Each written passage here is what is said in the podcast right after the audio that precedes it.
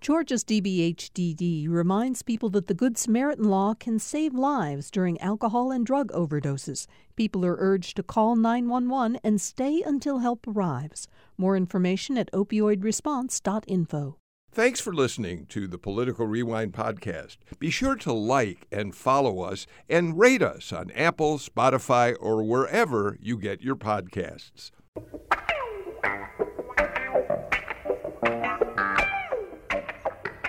Welcome to Political Rewind. I'm Bill Nigut. I think those of you who listen to the show with some regularity know that we have never considered international affairs to be our specialty.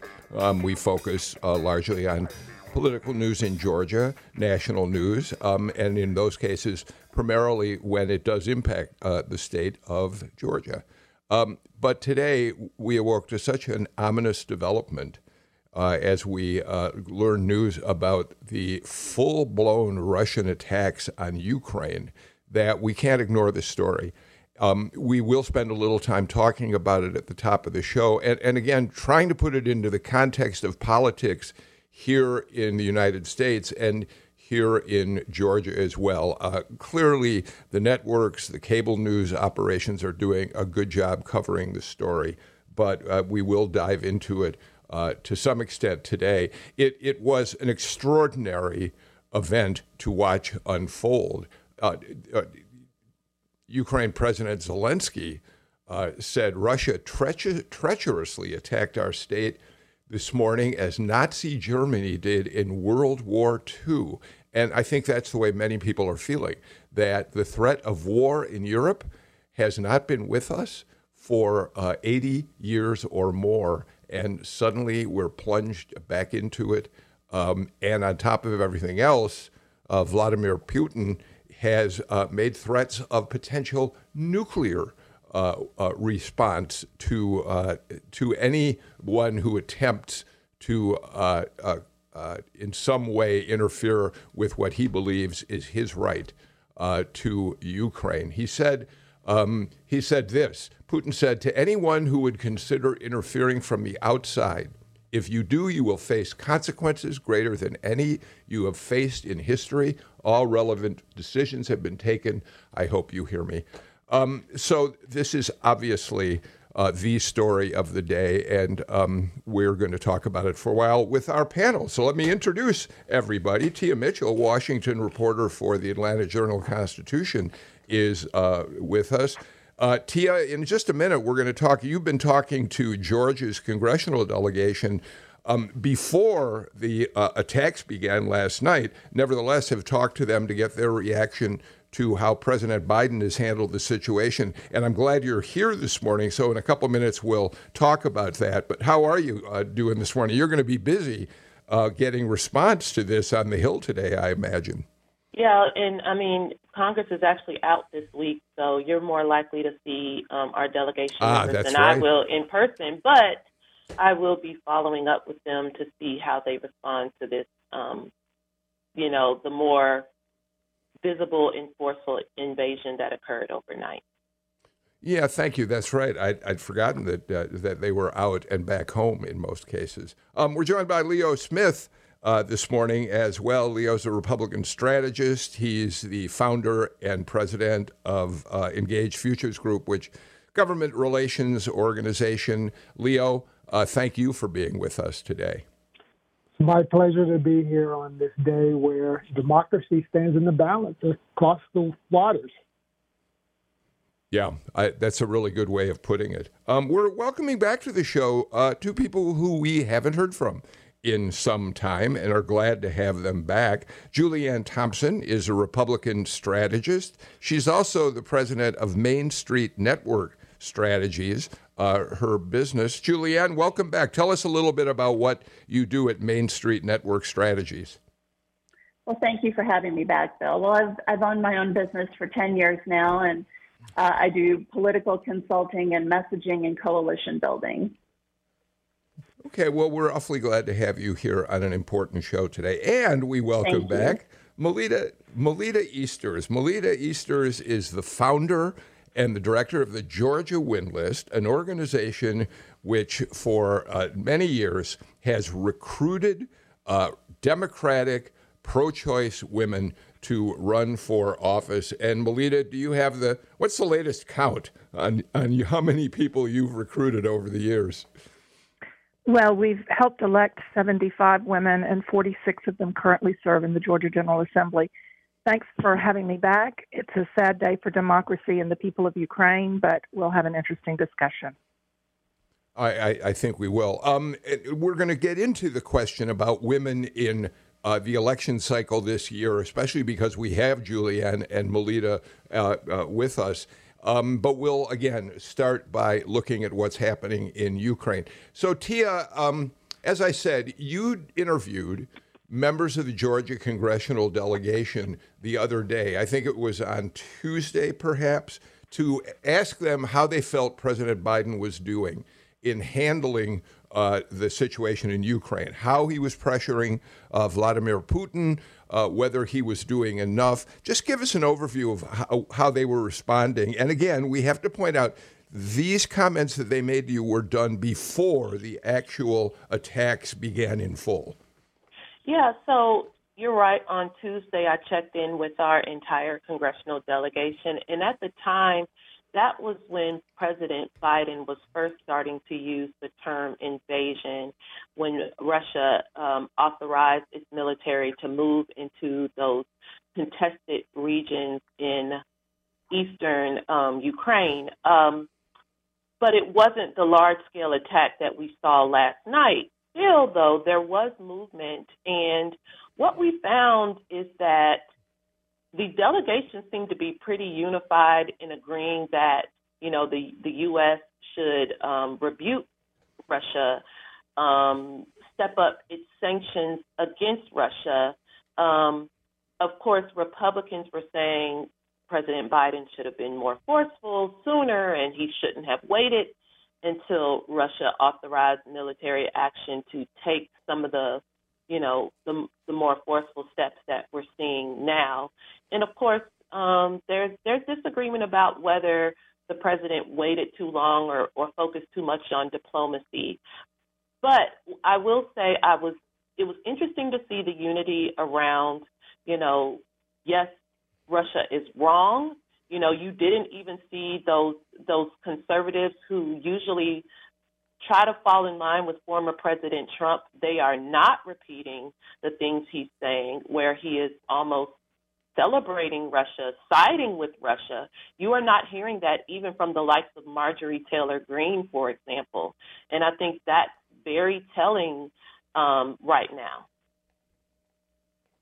Um, the uh, the comments from the Republicans of the delegation are, are as you point out, particularly uh, uh interesting uh, for the reasons you said, uh, but also uh, we know that there's such partisan toxicity uh, in Washington these days that um, it, it, was, I think, uh, good to hear that at least some of the Republicans who responded to you uh, refrained from attacking Biden as they might have under almost any other circumstances of an issue you brought to their attention. Um, I, I, think that. Um, uh, you know, people like Buddy Carter said to you, now's the time to show our strength and resolve by swiftly and decisively sanctioning Moscow. We cannot turn a blind eye to Russia's dictatorial, imperialistic regime. That's an example, I think, of uh, somebody who refrained from attacking the president. At the same time, uh, Austin Scott and uh, a few others uh, said essentially, why didn't you act sooner? Uh, on sanctions, uh, Mr. President. And, and Leo, the reason I mention all this is um, in this time of such partisanship, in which we are so divided as a country, I just wonder uh, whether or not we can come together and uh, confront and, and give Biden at this difficult time uh, the support he needs to address this uh, because it's crucial right now, uh, whether you're a Democrat or a Republican, Leo. I, you know, it, it is, it, but you know, these are very, very important issues. These issues of foreign policy, national defense, and you know, uh, human human affairs. I mean, we're talking about the lives of people uh, under uh, Putin's uh, eyes. I mean, people are dying, and so when you're dealing with issues like this, it's important to have robust debate. And while we might be unified, we do need to be unified on the ideas of democracy, the ideas of what is the role of the U.S. in foreign policy and defending humanity.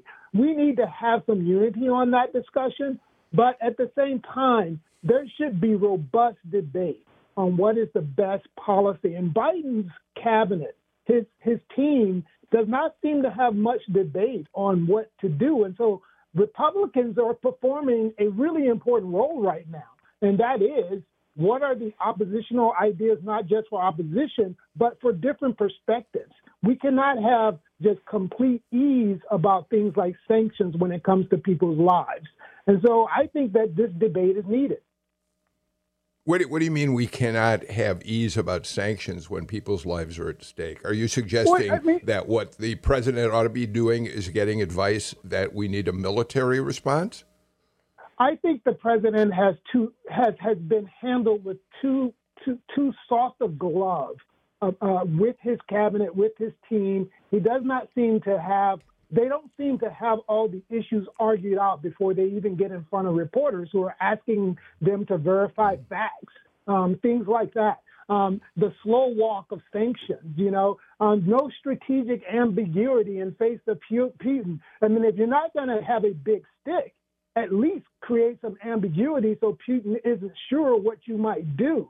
And you know, I think Biden is, is there's there's ample room to criticize how Biden has handled this. Now, I'm not saying he hasn't done. He did some really good things with NATO and getting everybody sort of ready for this as a team. I, will give him some credit there with Germany and and handling the pipelines. But you know, the idea of Putin having to wonder what America might do, um, we seem to be signaling that we're confused when it comes to foreign policy, when it comes to defense issues. So, so, so Melita and then Julianne. Melita, uh, uh, certainly always a robust debate, which is the way that Leo described it, is is relevant. Um, but I'm talking about something I think a little bit different. I'm talking about the way business has been done as usual in Washington these days, where one side attacks the other without regard to uh, facts, without regard to thinking through what the other side has to say. And it just strikes me that it's one thing to debate right now, but that uh, the kind of demonization that we've seen of this president uh, is is uh, counterproductive at a difficult time. Um, so, give me your thoughts on that, and then Julianne, please weigh in. Well, I think you're correct that the demonization of and politicization, political infighting is not appropriate at this point because we all need to unify behind the Ukrainian people and the NATO alliance. And I think Biden quite correctly focused the early years of his presidency, the early months of his presidency, on restoring relationships which had been torn asunder by the previous president. What I'm hoping is that the press will vigorously pursue getting today's reactions and statements from people like Herschel Walker, David Perdue, Burt Jones, mm. and Jody Hice, because Georgia voters deserve to know whether these men stand more firmly behind and with the former twice impeached president who supports their campaigns, or whether these men will go with the majority of the nation and unite behind the Ukrainian people and democracy. Julianne? Yes, um, well, I, I agree with both guests. Actually, um, I I believe that that what Leo said is extremely important. That debate is necessary, and it, it's very important to do it without demonization. And I don't think that Leo was suggesting that the sanctions were too weak. I think what Leo was saying, and I'm not speaking for Leo, but what I took it as um, was the comment about Austin Scott and others asking why the sanctions weren't implemented sooner was not actually an attack, but was an attempt at very fair debate. And I do think that that was fair. Um, I do think at this point in time, this invasion is going on. We need to stand united as a country um, united in strength and unity and resolve. And I believe the citizens of our country are united behind Ukraine, and Congress understands the importance of that on both sides of the aisle. Um, so, Tia, let me throw out another idea um, and, and, see how you respond to it.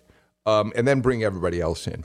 We, we know that Putin is a uh, uh, certainly always taking the pulse of uh, of the United States, looking for weaknesses, probing to see where he might take advantage of us.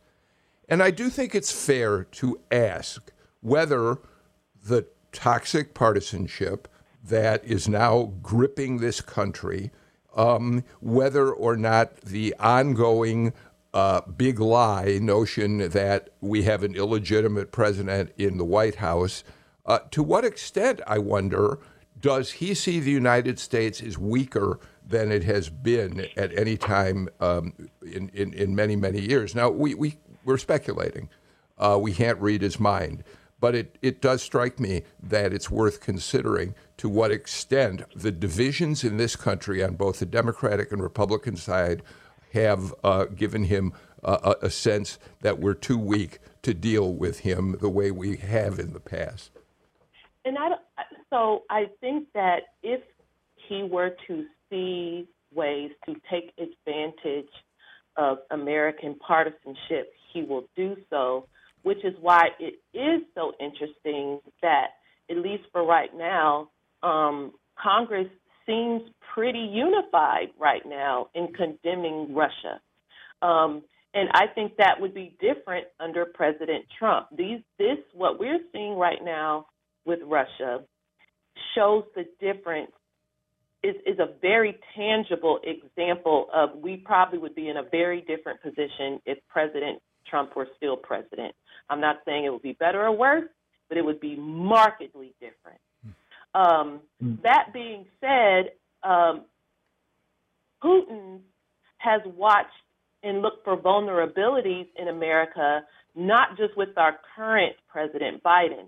Of course, again, he took advantage of his relationship with Trump and to get softer, um, you know, softer reaction from America during those four years. But even before that, you know, he took Crimea region under the Obama administration, and mm-hmm. and now that's been criticized as you know, was the U.S. forceful enough when that happened? So we know that he's constantly looking for ways to test America, test American resolve, test American politics, and see how far he can go. This is one of those times. Um, but I do think for right now, he's coming up against a unified Washington, a unified Congress and White House, at least on condemning his actions. Uh, moving forward, how Congress chooses to move forward in additional sanctions, for example. Eventually, if if Putin continues to push and it affects other nations, NATO nations, there will be pressure for American troops to engage. That could highlight some partisan divisions if it gets to that point. Um, but for right now, there is unity, and I think that does not serve what Putin would like to happen in America. Uh, Melita, you want to jump in? Yes, I think Tia correctly identifies the fact that Putin will exploit vulnerabilities he sees. And I think we all need to be concerned not just about the military forces we see in the streets, but the massive psychological operations um, of the Russian bot farms who infiltrate U.S. social media and sow discord. We need to be very mindful of the kinds of stories we give credence to and share and repeat, and not buy into the Russian bot farm mentality that would seek to divide us. Um, I, I want to uh, give you a little update. Uh, uh, as we do the show live on, on uh, Thursday morning, uh, the New York Times just uh, put out a piece saying footage verified by the Times now shows the most intense fighting seen so far near Ukraine's capital, Kiev. At least a half a dozen Russian helicopters were spotted flying west uh, above the city. Uh, other videos captured the helicopters attacking the airport at, at uh, Kiev. One video released by Ukraine's armed forces appears to show at least one of those helicopters being shot down. And apparently, according to the story that Times just moved, Uh, there are videos now uh, on the Telegram app that show Russian military jets flying over the capital. Uh, Leo, uh, this is a, a grim and very tense situation. Yes, it's, very difficult for us in, in, in our time on this earth to really have a reference point for actually living through anything like this. Um, but studying, you know, learning what the uh, scholars like, uh, you know, Kori Schake with American Enterprise and, you know, civil military experts, uh, you know, the Ukrainians are much more capable um, of fighting back this time. Uh, this is going to be just a very traumatic thing that we're going to watch unfold. But we have to sort of hope that the Ukrainians have had time to receive support from across the world and to have had their soldiers trained, even by our soldiers before we pulled them out, um, that we do see some ability to, you know, stand for their, their country. And we hope we can see that as this unfolds. So, Julianne, I want to go back to this notion that uh, Tia uh, first brought up, which is that uh, Republicans who have certainly uh, uh, lost no time whenever possible in, in attacking uh, any, almost anything President Biden does, um, have been uh, more restrained right now. And, and Julianne, I, I, find that really interesting right now. If I put it in the context of uh, the number one host of cable news, Tucker Carlson, who has spent the last couple of weeks uh, defending Putin. Um, as recently as the other night on his show, he said this Why do Democrats want you to hate Putin? Has Putin shipped every middle class job in your town to Russia? Did he manufacture a worldwide pandemic that wrecked your business? Is he teaching your kids to embrace racial discrimination, making fentanyl? Does he eat dogs? So, Julianne, it's fascinating that a guy who quite often uh, is responsible for setting an agenda for some Republicans um, isn't doing that in this case. Your thoughts on that? Uh, yes, my husband and I were actually watching that show and saw that and looked at each other like, what is he saying? What is he talking about? Um, I, I, with regard to Congress, I, they understand the importance and severity of what is going on right now. And I am very pleased that they are standing united. Um, I, I, wanted to follow up on what Melita said earlier when she talked mm-hmm. about the the Russian bots on social media, whether it's social media or or direct hits. I do hope that the Western world is prepared, the United States in particular, offensively for the strong possibility of cyber attacks. Because if we are hit, that is how Russia is going to attack the United States. And so I think Melita made a very good point about being careful about what we post and what we believe to be true. Um, concerning this war. Uh, I, and, and I want to also say what a great job reporters on the ground have been doing um, covering this over the last day. Uh, they have really humanized this conflict. They have shown this once vibrant city, this working city of Kiev, and uh, you know people hiding underground, hiding in the subways, hiding in their basements, waiting for the bombs. I saw an interview where a, uh, a citizen ambulance driver said he thought it would be a three day war and that at the end of the three days, the Russians would take over. And, you know, that's the way that a lot of people are just so fearful of what is happening there. And then you, you hear from others who are saying, what is going to happen when when the Ukraine is surrounded by the NATO forces, by the NATO allies, and Putin is shut off, then what is he going to do? Is he going to back down or is he going to get more aggressive? And I think that we understand from his rhetoric that he's not going to back down and he's he certainly in my opinion doesn't plan to end with Ukraine but there was one light of hope that was reported on today and that's um, that Poland has opened up their borders to the people of Ukraine, mm-hmm. and they're welcoming Ukrainian uh, refugees and giving them sanctuary, food, and shelter, and saying, "Come, stay in Poland. We will take care of you. We will watch over you until the storm passes." And we can all hope and pray and stand together, united, that it passes soon. Um, thank you all for your comments um, on this dire international uh, situation. Um, we're going to uh, take a break and move on and uh, talk about uh, domestic politics on the show again in a couple minutes. Um, but I do think um, maybe uh, Melita already indicated it. When we do come back, it's probably worth looking at uh, whether or not. What kind of impact this incursion by the Russians, these attacks, could have um, as the election cycle plays out. So we'll do that and a lot more on Political Rewind after this break.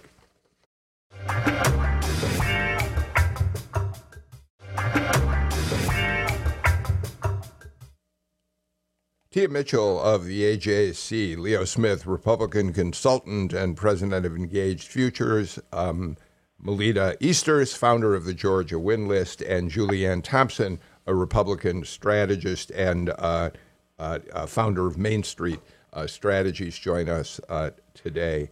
Um, because we have a couple of women on this show who have worked in the trenches uh, to encourage women to run for office uh, in Georgia and beyond, I really want to turn to where we stand with uh, rec- with women in the election cycle uh, today. And of course, uh, uh, Leo and Tia, I want you to welcome uh, to weigh in on this as well. But but let me start, if I might, Melita, by by making the point, of course, that the biggest name among women running for office in Georgia is clearly Stacey Abrams. Um, but I will also say at the same time, Julianne, um, Republicans are uh, nationally are uh, boasting of the fact that they have recruited more women and more people of color to run for office across the country than in the past. So, Melita, let's start by looking at the fact that Stacey Abrams is one of six African American women in six states running for governor across the country. That's a powerful uh, uh phenomenon. It is a very powerful phenomenon, but I will say that I believe Stacey Abrams is the most powerful of those six. Only one other of those six women, the gubernatorial candidate in Iowa, Deidre DeJear, has been endorsed by the national PAC Emily's List, along mm-hmm. with 11 other women gubernatorial candidates, or as part of an 11 gubernatorial races that Emily's List is following. So that tells me that Stacey Abrams and the uh, Iowa candidate are the two strongest.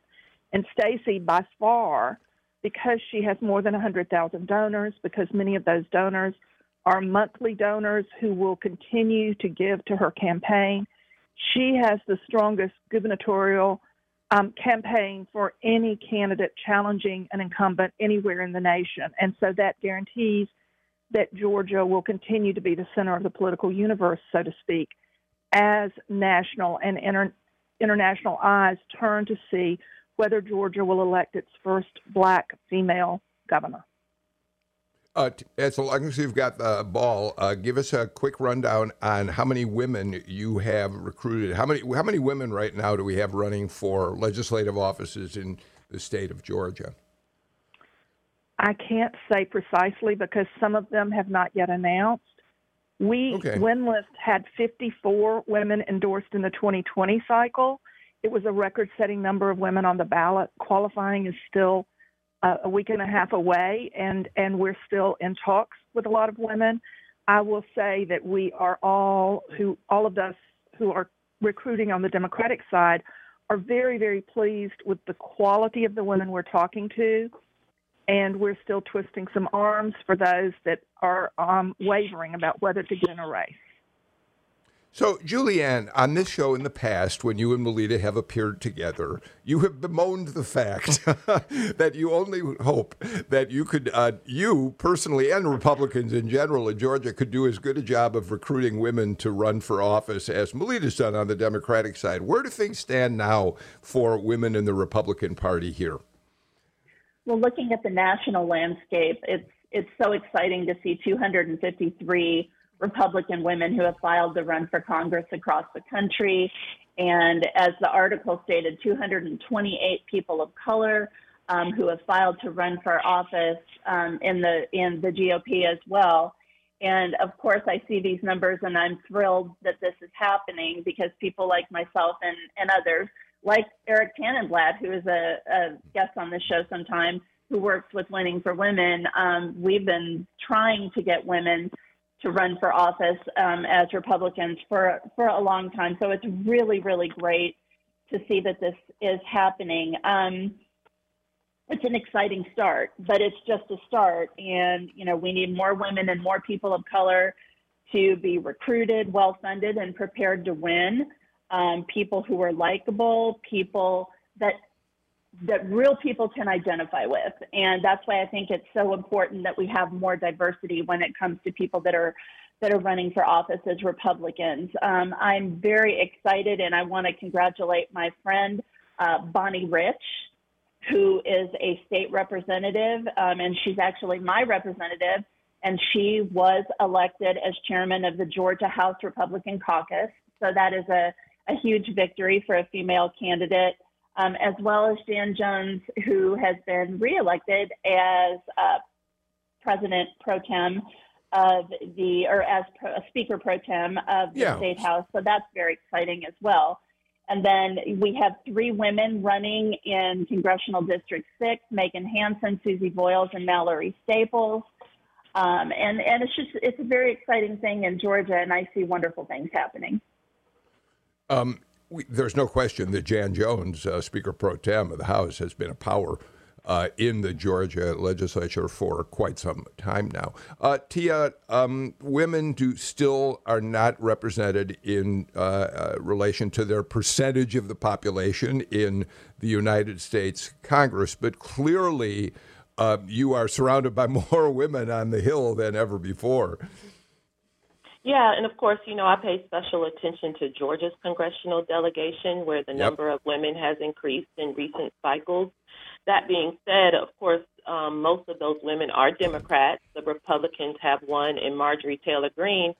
And thinking ahead just to this year's election, it doesn't look like there will be any more Republican women elected from Georgia. Um, Marjorie Taylor Greene is likely to be reelected, but in some of those open seats, um, such as the 10th district or even in the 2nd district, where Republicans are hoping to take the seat from Sanford Bishop, the leading Republican candidates are men.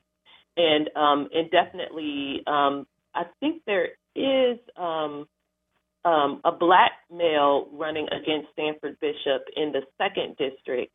Um, but again, he would have to win a primary there. So you know, it, it's interesting. I think the I think the Republican Party takes recruiting candidates of color very seriously, but they have still struggled to translate that to ensuring candidates of color win these um, federal races. You know, um, not just in the House, but extremely so in the Senate, where both Republicans and Democrats, quite frankly, have had problems getting people of color in those U.S. Senate seats. Right now, we have two black senators, one Republican, one Democrat out of 100, and no black women currently. Um, Leo, Democrats would say that in drawing new uh, legislative districts and congressional districts, the Republicans uh, this year, this past year, uh, went out of their way to make life more difficult for three women who have been in office. Uh, Michelle Au, Senator Au, lost her seat. And uh, that's gotten a lot of attention, especially again from Democrats who say this is uh, just targeting a woman, not just changing the line so a Republican will win, but making sure that a woman uh, it doesn't have that seat. And then, of course, we've got that redrawn sixth and seventh district, which is now forced Lucy McBath, if she wants to stay in Congress, to take on Carolyn Bourdeaux in a primary match in the seventh. Uh, talk about that. Yeah, Republicans and probably Democrats who master gerrymandering as well would say it's not personal, it's just business. you know, and uh, we look at the sixth, uh, Lucy McBath uh, doing business, uh, moved over to the seventh. And that's an interesting um, sort of segue from what you said earlier uh, at the break. You mentioned what is the impact of foreign policy on races. Yeah. And, and so now we have Carolyn Bourdeaux and Lucy McBath, two Democrats running against each other, but Bourdeaux sort of taking a very hard stance that challenging Biden uh, on whether or not he's doing enough on foreign policy. She's trying to make a mark uh, for herself against um, an incumbent congressman from another congressional district. That's going to be very interesting to watch how that all unfolds. Um, well, we should point out, too, in a more broad way, uh, Carolyn Bourdeaux has been willing to stand against the progressives in the Democratic uh, uh, Party on a number of, uh, of, the big initiatives that President Biden has put forward. It's because she recognizes that although uh, Gwinnett County, uh, which is a large portion of that district, is more blue than it ever has been before, you still got to watch yourself in terms of how far to the left you go, right, Leo? Indeed, you do, and, and that's what makes that so fascinating. Um, we're seeing, just like we see, um, sort of uh, a lessening of Trump's impact with sort of his 30% hardcore base that's sort of like a minority ruling the majority in the Republican Party. We've seen that progressives, the far left in the Democrat Party, sort of is losing some of their the loudness of their voice is having less impact as well. So we're going to see how that plays out as we get closer to 2022's uh, election. Melita? Well, I think what we may see in that um, congressional fight between Bourdeaux and McBath is the fact that Donna McLeod may very well send the two of them into a runoff and prolong the fight. But the other thing is that in Gwinnett County, we see two Democratic sitting women Dr. Rebecca Mitchell and Shelley Hutchinson, state reps, drawn into the same House district, even though adjoining on either side of them, there are open seats. And so that's another punitive against women swipe in the General Assembly. I'm happy to say that um, Dr. Michelle Au is going to run for an open House seat. So mm-hmm. the voters will have the chance to return her to the General Assembly, and her perspective as the only Democratic position in the General Assembly is much needed there. But Rebecca Mitchell, um, also a PhD, a medical doctor um, in epidemiology, and Shelley Hutchinson, a licensed family therapist, will be forced to run against each other. But frankly, this is a better outcome than Democratic women had in 2012 because then six districts had pairings of Democratic women with colleagues. Five of them resigned rather than run hmm. against colleagues. And Pat Gardner challenged and defeated her Democratic colleague and went on to serve another four terms before she retired. So, as much as we didn't like the outcome of redistricting this year, we were grateful that Republicans had to deal with dramatic Democratic shifts and save their own skins rather than going after ours. Um, Julianne Leo already made the point, but uh, Republicans would say, look, it isn't, this is business. Uh, this isn't about men or women. This is about drawing lines uh, that clearly Republicans want to advantage them in the same way Democrats have done that uh, in the past when they were in uh, power. But the fact that um, women can point to other women who have lost their uh, likely seats over this it, it, I'm not sure how that plays into an election cycle when the votes of women are going to be so important. Well, I think that that's just another call for Republicans to recruit more women and more people of color to be competitive in those districts where people need representation. Um, as as far as uh, the the specific races in Gwinnett are concerned, yes, Gwinnett, most of Gwinnett, as you said, is predominantly blue right now. Um, I live in Gwinnett, uh, but I have I am no longer in the seventh. I'm being moved from the seventh to congressional district number nine. So I'm in a, a safe Republican district now. Uh, but it's but it's been very strange. I mean, uh, congressional district seven has been part of my life for so long. My husband was actually before he became the national committee man. He was the uh, Congressional District 7 chairman for a decade. So, you know, it's, it's very strange to be redrawn, but that is what the majority party that is in control uh, does. You know, what redraws their districts, and um, that's done on both sides. And I think that they worked very hard to be as fair as they could. And um, with regard to what you said about about females, like I said before, it's just another call for Republicans to recruit more females Yeah. and more people of color. Absolutely. So, uh, so Tia, it occurs to me uh, that uh, Julianne uh, is feeling what some of the people in Cobb County are feeling about suddenly learning that Marjorie Taylor Greene is now their uh, member of Congress. Tia. Yeah, and it's just not Cobb County. Um, there are people who are in South Metro Atlanta who are now in the 10th congressional district, currently represented by Jody Hice, but to be represented by a new lawmaker, um, likely a Republican. Um, you know, we know that more of Athens was put in the 10th district. So um, the Republicans in, in creating maps and we know, you know, Lucy McBath's sixth district was was um, changed.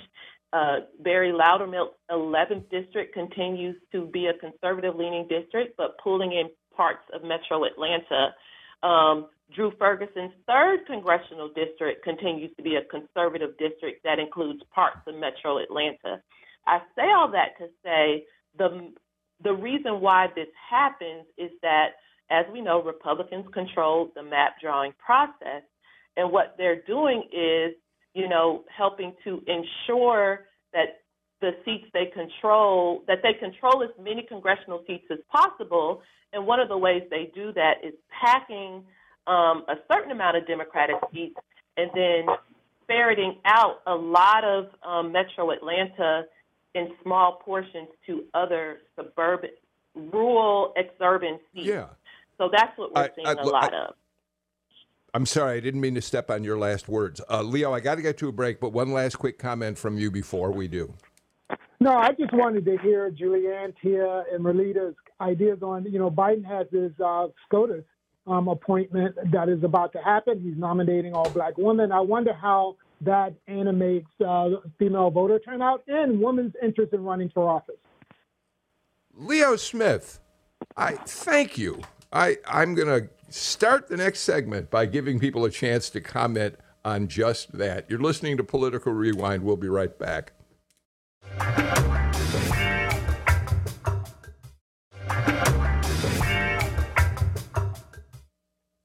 We've got a few minutes left on Political Rewind. I'm really hoping to get two uh, uh, issues in before we leave. Leo Smith wants to know, Julianne Thompson, uh, how you think uh, the president's decision uh, to nominate, and we'll soon hear who it is, an African American woman to the Supreme Court will play out with voters. Uh, give us your thoughts on that. Melita and Tia then weigh in.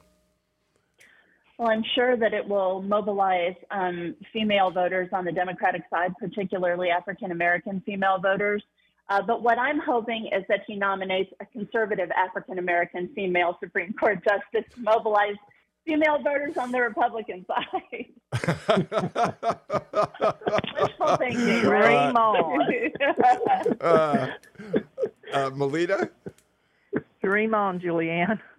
I think it will um, absolutely mobilize voters, and I do think that women will very carefully watch how um, senators handle this nominee in the questioning process when she goes before the Judiciary Committee.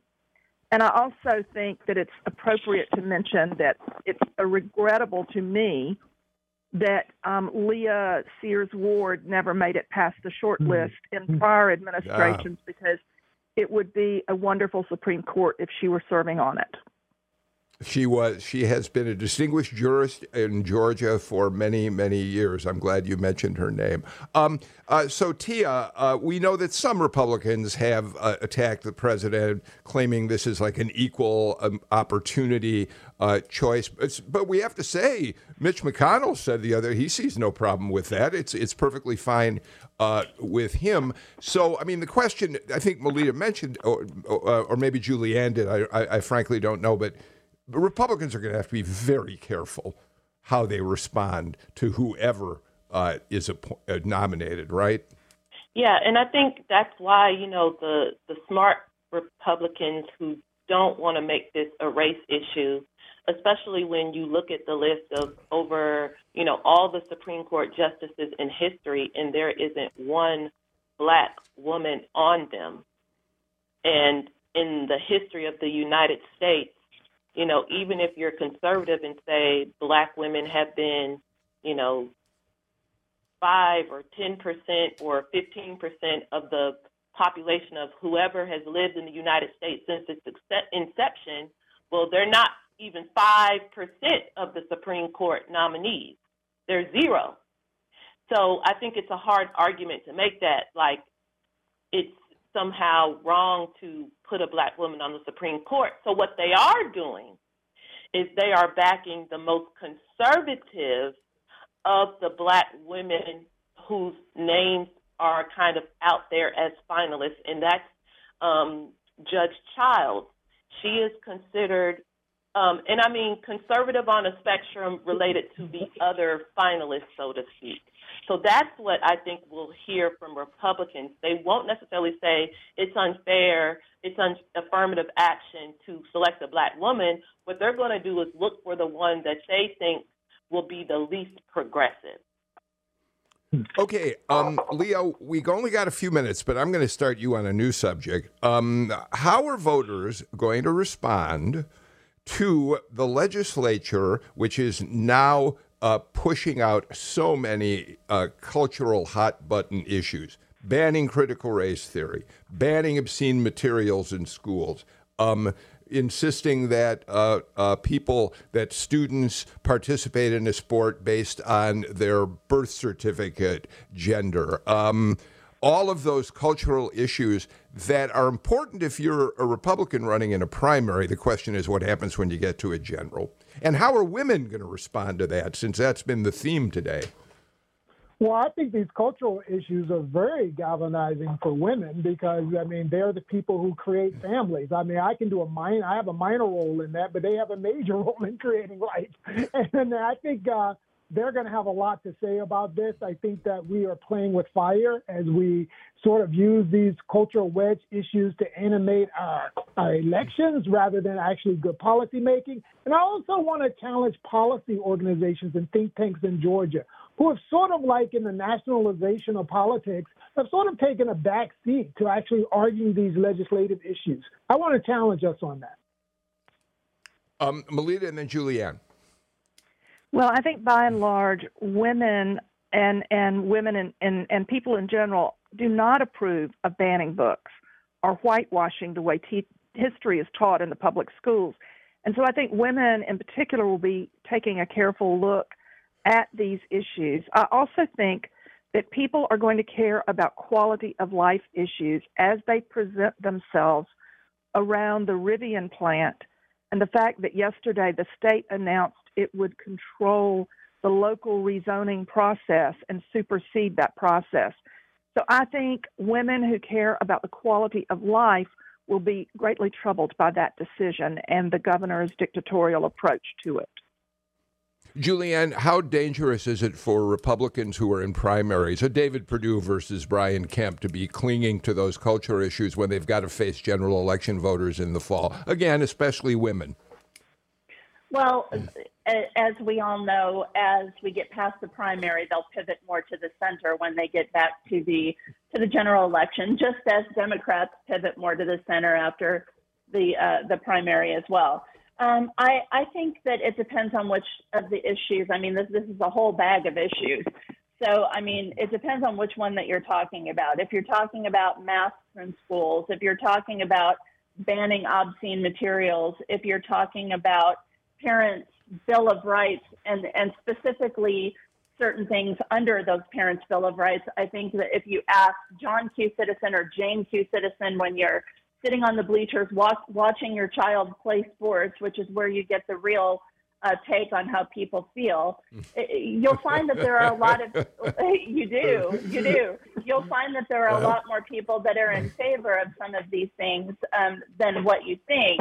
Um, but this is this is a whole bunch of issues, and I think you have to take it issue by issue uh, when you're talking about how it's going to affect the general election. Uh, fair, fair point. Very fair point. Um, we are completely out of time. I wish we weren't. I'd love to have another hour uh, with this panel, but unfortunately, NPR just doesn't want to give me that hour right now. So, Julianne Thompson, Leo Smith, Melita Easters, and uh, Tia Mitchell, thank you for a terrific conversation on a very difficult day uh, in uh, our country and in the world. Um, We'll be back, of course, with a brand new show tomorrow. Uh, before we go, let me tell you, we put out a new edition of the Political Rewind newsletter. It comes out every Wednesday, goes right to your inbox, and I'd love to have you subscribe. You can do that by going to gpb.org slash newsletters and you'll find us there. Among the, the, political content, you'll also find a little item about Jason Aldean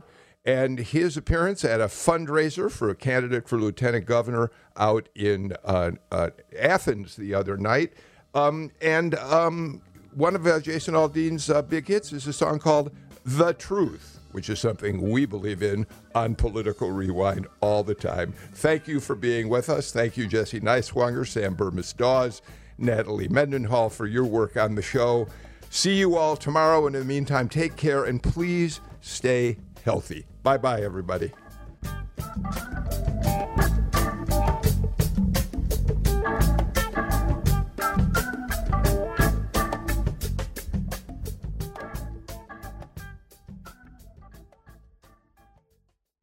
At a time when information continues to come at us faster and faster, sometimes you need to hit pause and rewind NPR's Throughline takes you back in time to the source of the news stories filling your feed. Find NPR's Throughline wherever you get your podcasts.